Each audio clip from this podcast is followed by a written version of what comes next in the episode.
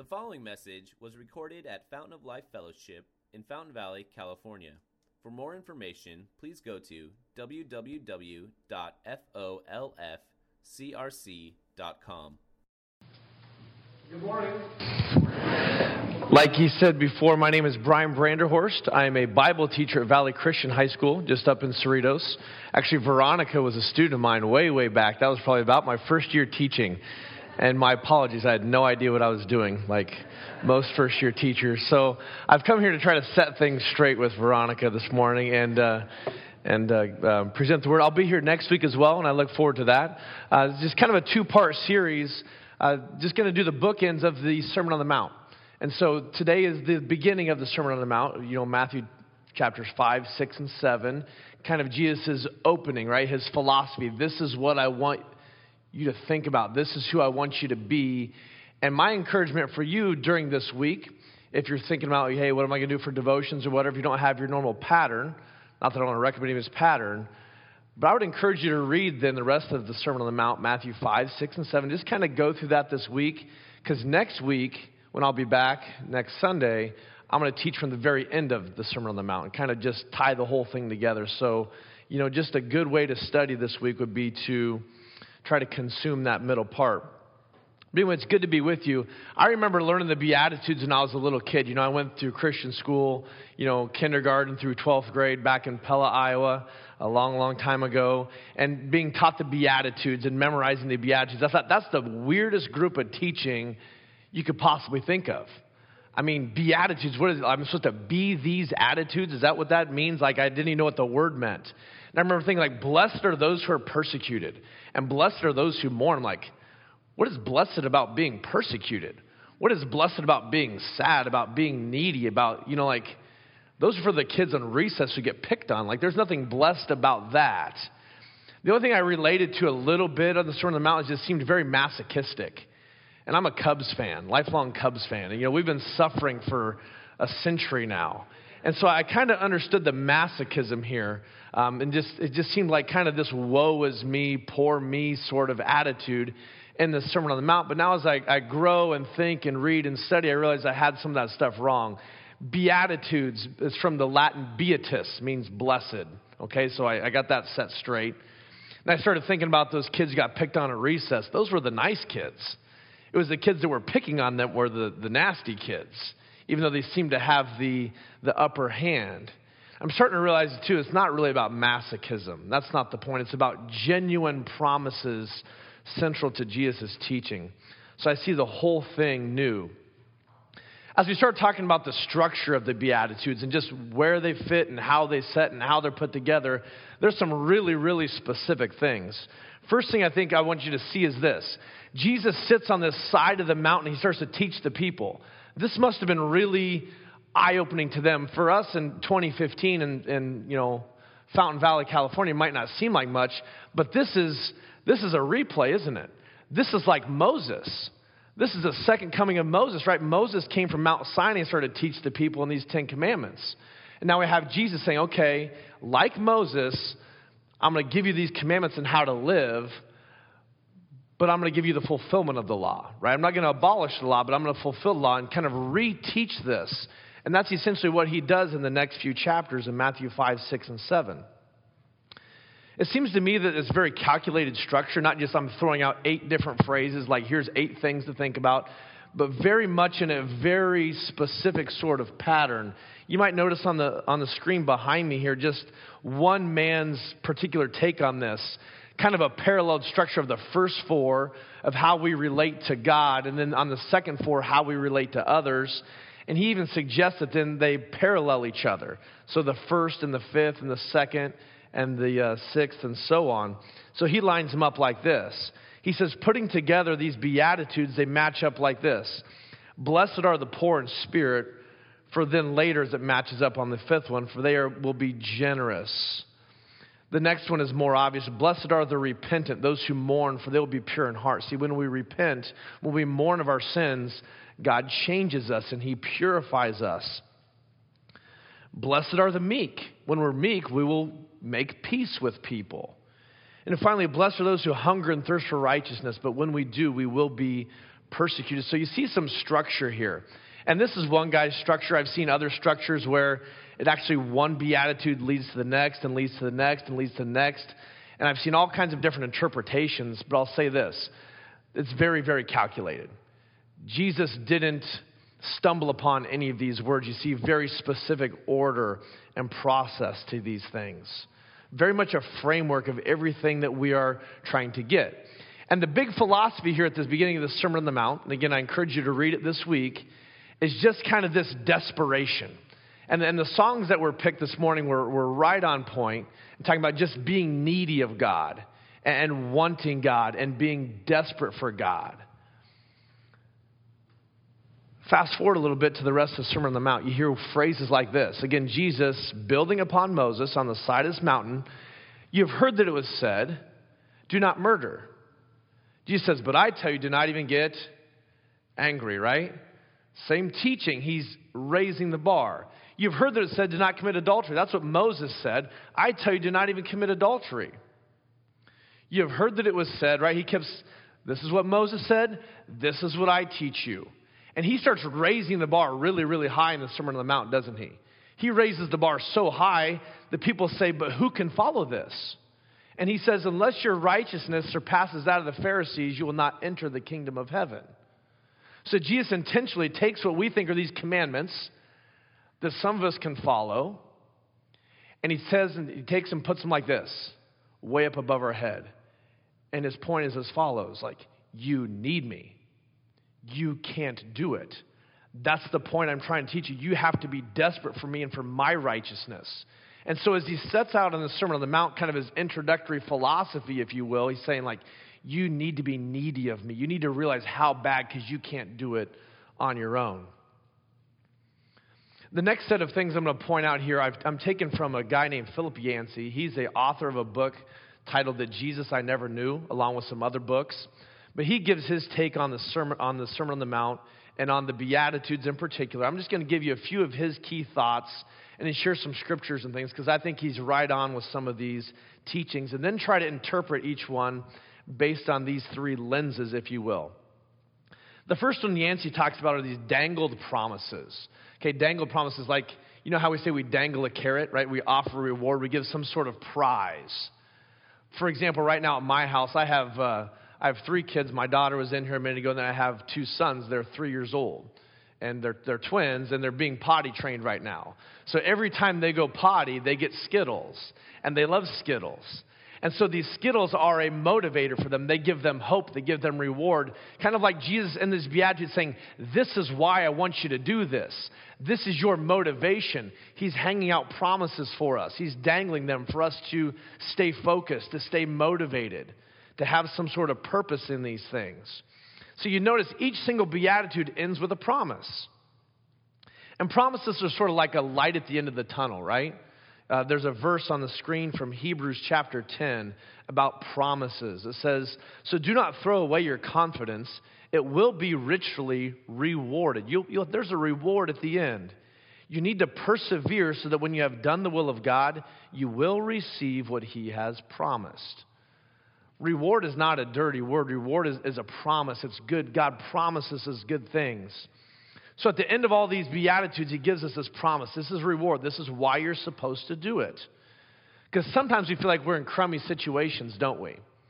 We go through tough stuff. We battle with disease. We battle with conflict. We might battle through divorce or through loss or financial situations. He's saying, like, keep your head up.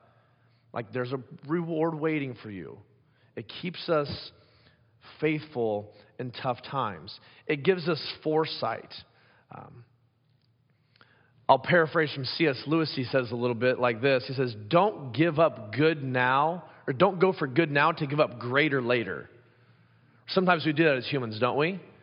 In our sinfulness, we, we're so short sighted and we go for, for things that are, are good now, that make us happy now, but then sacrifice something better later says keep your focus on the future keep your head up faith looks forward john piper i love john piper um, famous pastor up in minneapolis and he writes about these promises he says with the future tense promises we get four tastes of these things now Like we get these rewards, we get these promises, and then later God is going to reveal to them in their fullness.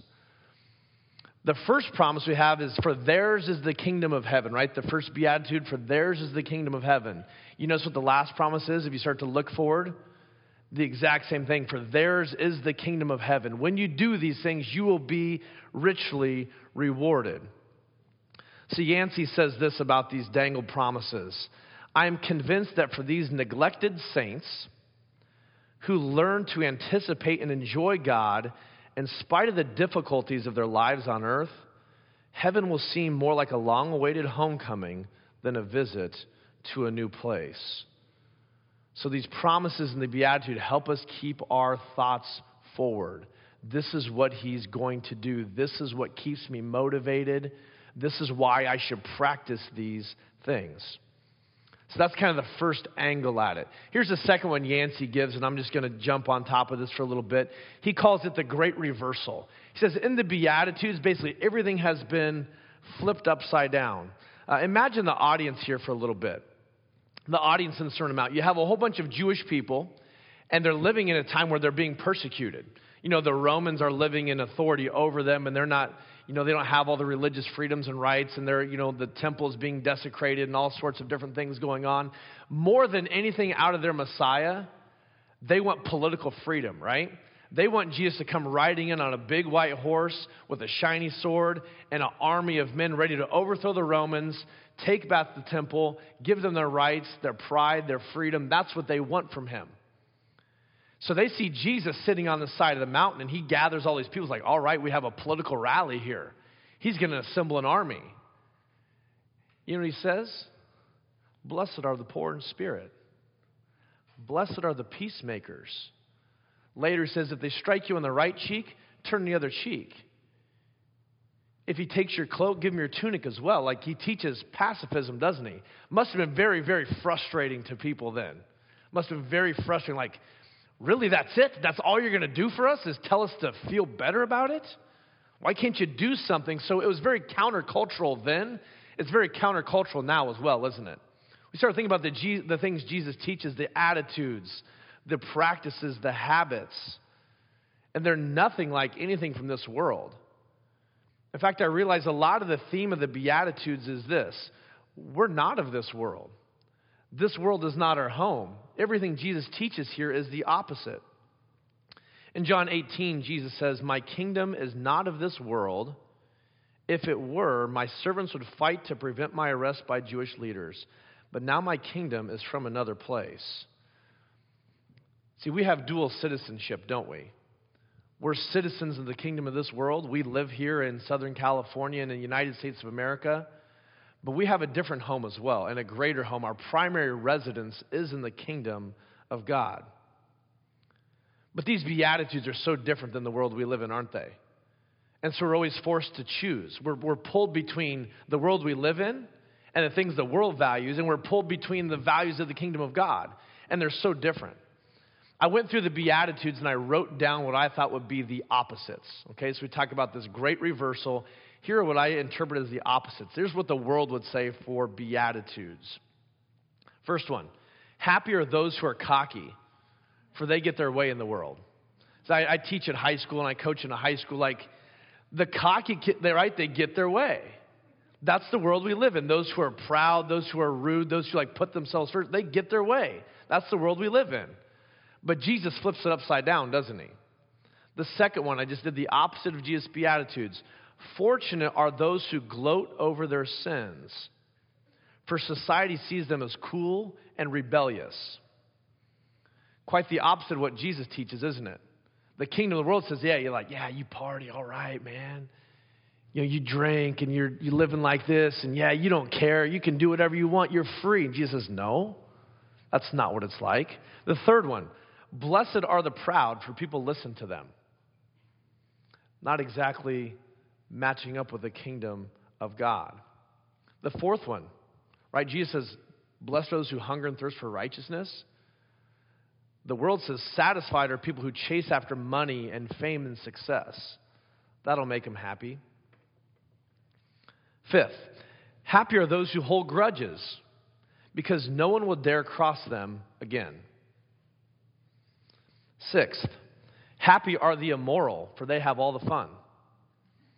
That's what my students think, right? Like they're having Mr. B, they're having all the fun. Why Christianity we can't have any fun? Number seven, famous are those who start conflict, for they get all the attention. And number eight, blessed are you when everything goes your way and when everyone likes you, for happiness is the main goal.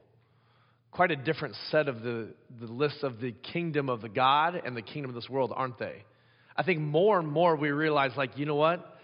This is not my home. This is not what I'm supposed to be. This is not what I'm called to. I'm called to something higher, something greater, something future, not just something now.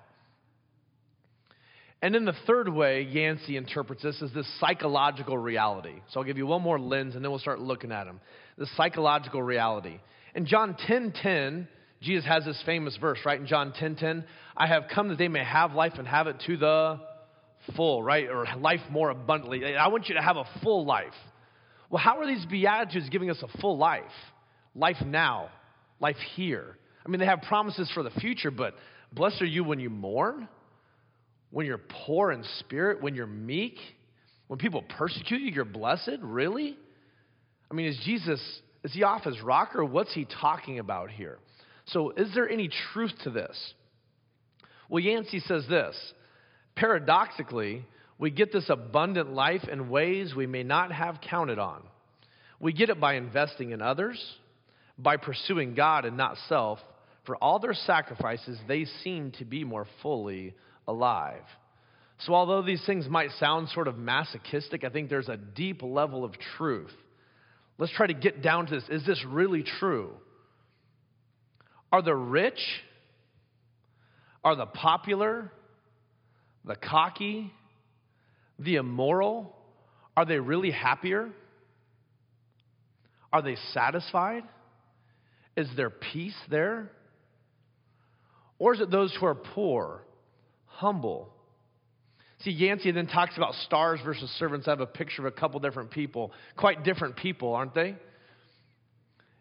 I think we see the values of the kingdom of heaven and the values of the kingdom of the world personified in these two characters. Mother Teresa, who says, you know, blessed are those who are persecuted. Blessed are those who mourn. Blessed are those who confess. Blessed are those who hunger and thirst for righteousness. See, the reality is this it is a psychological reality. When we live this way, when we think of ourselves less, when we humble ourselves, when we hunger and thirst for God, we really will be happier here and now. I don't mean to mock or, or, poke at any of these stars, right? We have all these stars. But as I notice and look at the different stars and celebrities and idols and things like this, they struggle greatly, don't they? Hard to hold, hold the marriage together.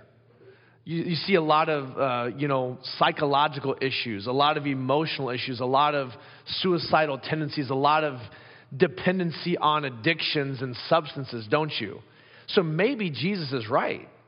Maybe we will be happier when we're humble instead of cocky. Maybe we will be more satisfied when you hunger and thirst for righteousness instead of hunger and thirsting for fame and pride and pleasure. Resistance, sacrifice, and selflessness really do lead towards mental health and satisfaction. So, with those three things in mind, again, dangled promises, great reversal and psychological reality, let's just look at these, what I'm going to call the great eight, right? These great eight beatitudes, one at a time, real quickly. The first one is this Blessed are the poor in spirit, for theirs is the kingdom of heaven. The poor in spirit, you could translate, Blessed are those who are needy. That's the word of the day, right? Needy and desperate. Blessed are those who are desperate for Jesus, for theirs is the kingdom of heaven. You could look at this first beatitude as this is the gateway beatitude to everything else. If you're not needy for God, we can stop right there. You have to know how bad you need Him. Right? We sing the song, Oh, I need you, how I need you, right? Every hour I need you. God, I need God. We, we rely on Him. I'm desperate for Him.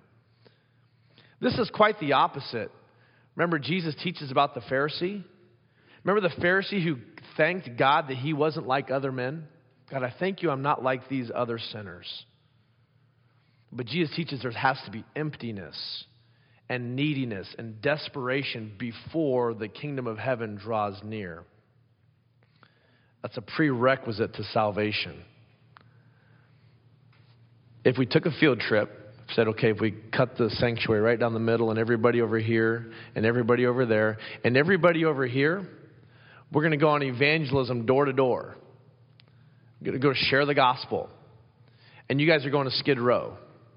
Okay? And we're going to split this side in half, and everybody over here, you're going to go to Beverly Hills.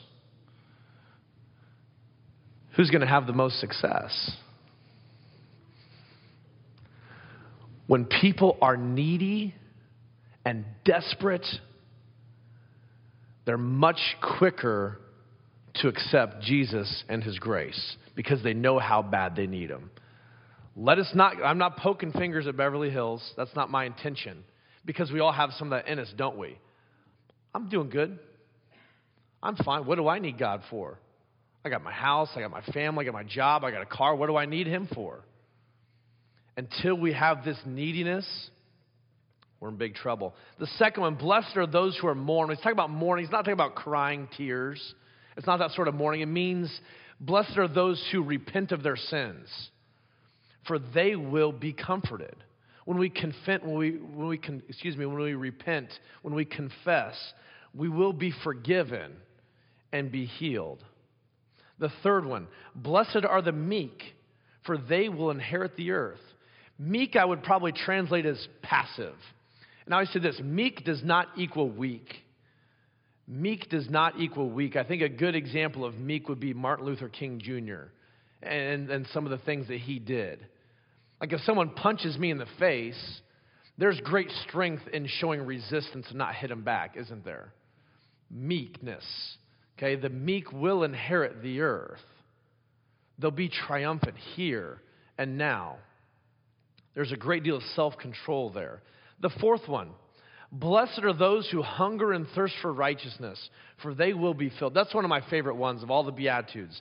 Those who hunger and thirst. We got to ask the question, all of us got to look in the mirror and say, What do I hunger and thirst for? What am I hungry for? In reality, that's a question of what do we worship? What do you spend all your thoughts on? Your time towards, your energy on, your money? What are you hungering and thirsting for? See, I have, I have teach lots of students, right? And I know this. I can just see by their actions, their attitudes, their interactions with people. Some of them really hunger and thirst for the approval of their friends. It's just about being cool, about being popular, about fitting in, isn't it? Some people hunger and thirst for that. And even as adults, we see those sort of attitudes. Some people hunger and thirst for recognition because of accomplishments, right? They hunger and thirst for that sort of recognition. Maybe we hunger and thirst for more stuff, for more money, for better houses and cars. What do we really want? I believe this most of us get what we really want. We might not know what the costs are in the end of those things, but if we really hunger and thirst for righteousness, we will be filled. What do we crave? What do we long for? What do we need? The fifth one Blessed are the merciful, for they will be shown mercy. Blessed are the merciful, they will be shown mercy. Jesus teaches us in the Lord's Prayer that we will be forgiven with a measure that we forgive others. I look at life and I, you know, try to analyze my own life and, and observe people around me, and I notice like some people just always are weighed down by conflict, correct?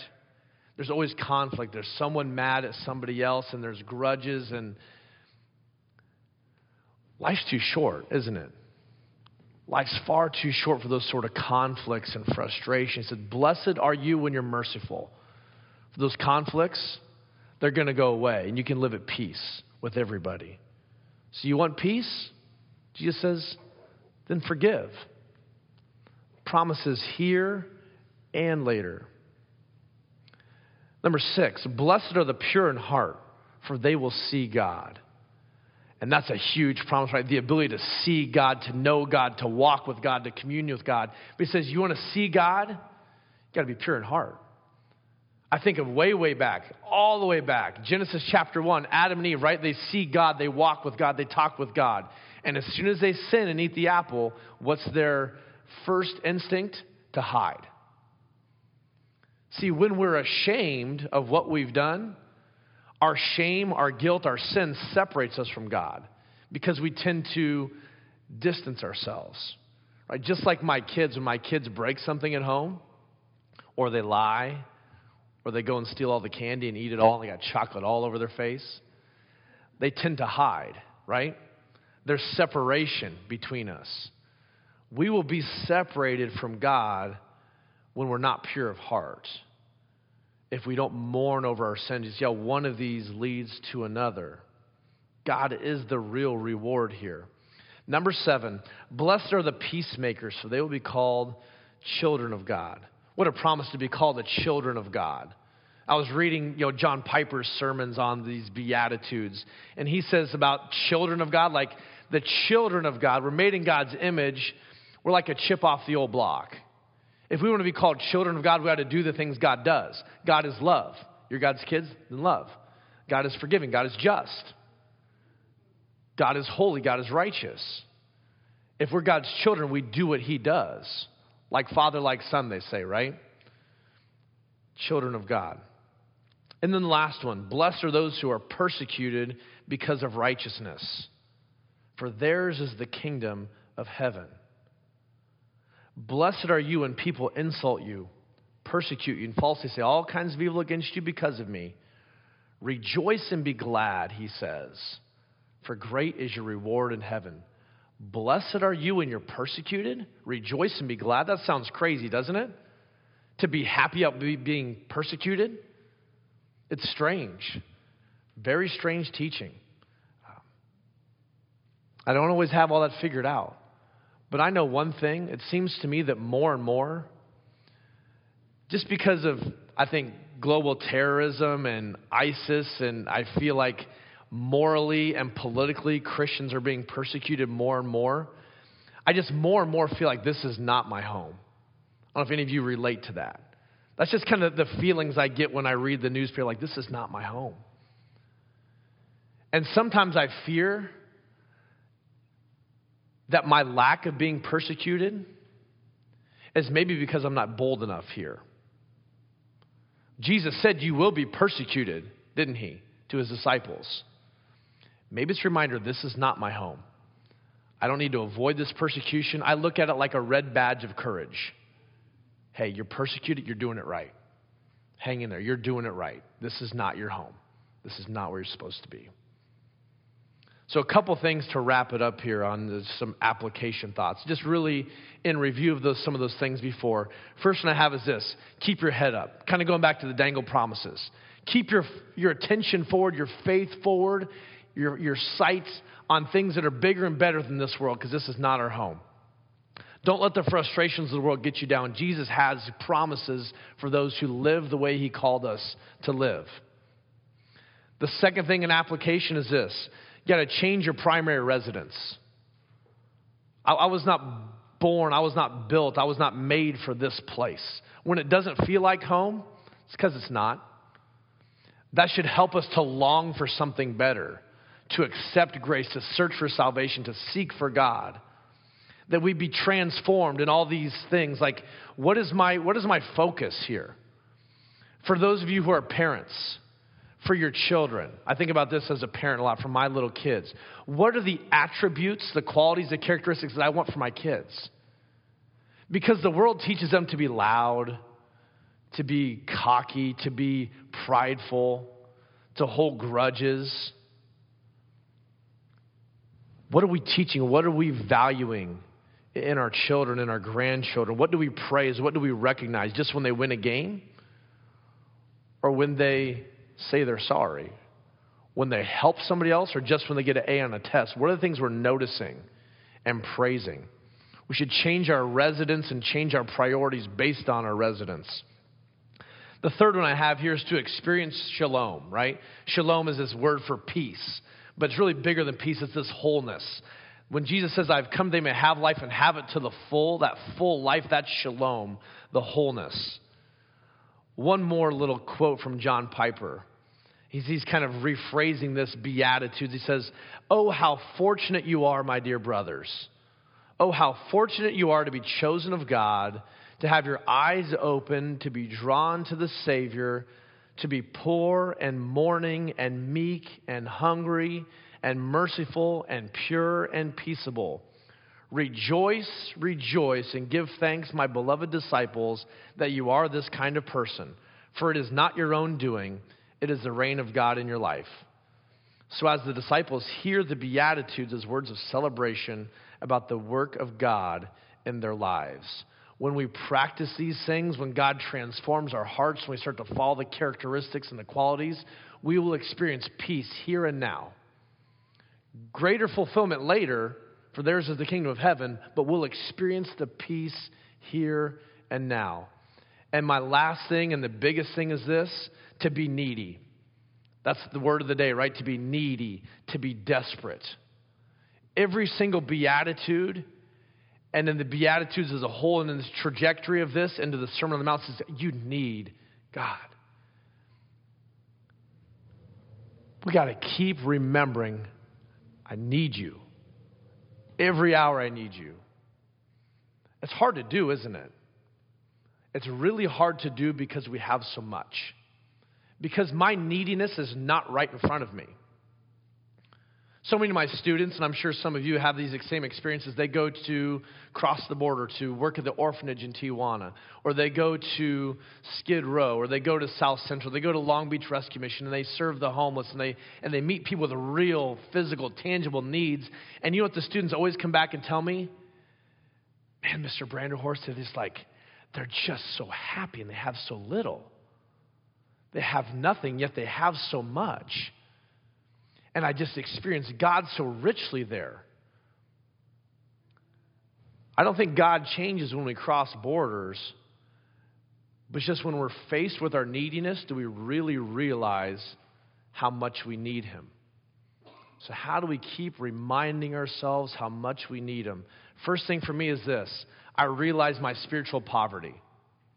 I may not have physical poverty, my physical needs are met, my mortgage is paid. I have health insurance, but every single one of us is spiritually pover, impoverished. Every single one of us has the same thing in common. We're all sinners who deserve hell. God, I need you. I need your grace. I need your spirit. I need your transformative power in my life. I need salvation. I need forgiveness. I'm needy, God. I need you so bad because I realize I'm not measuring up, right? Jesus keeps putting the bar higher and higher. You've heard that it was said, but I tell you the truth. See, one of my problems is this in terms of my spiritual health, I like to measure myself to the world around me, right? Oh, yeah, I'm doing pretty good. I've never murdered anybody. I don't cheat on my wife. I pay my income taxes. You know, I, I this, I that. I don't do this. I don't smoke. I don't do drugs. I don't drink. I don't, right? We measure ourselves this way. So we feel pretty good and we don't feel needy. But that's not the standard, is it?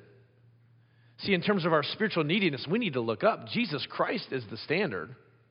He raised the bar higher than we can ever jump. So when I measure myself here, then I realize, wow, I need him, right? Paul says, where sin increased, grace increased all the more. Jesus sets the bar here. Maybe I'm living here. I need this much grace. If I'm living here, I need this much grace. Usually I'm living here, down by my toes. I need this much grace. We find ourselves needy of Him spiritually. Physically, I start to realize this. You know what? I might not feel needy physically, but every single thing I have comes from Him. Why do I have this house? Why do I have my car? Why do I have my family? Why do I have my health? Because he's met my needs. He did that. There is no boasting in this, like, oh, look at all this, this world around me I've created. Man, I'm needy every breath, every day, every energy, every grace that we need Him. Because in our neediness, that's where we find Him. All of our real peace, our real satisfaction comes from Him. Let's pray. God, we, um, we acknowledge our neediness before you. Um, when we study the Beatitudes, that becomes pretty obvious. But help keep that right in front of our focus every single day. Help us not rely on our own strength, on our own work, on our own merits. Uh, remind us how much we need you. Um, God, we're, we're sorry that we're sinners. We need you physically, we need you spiritually every day, every hour. In your name we pray. Amen.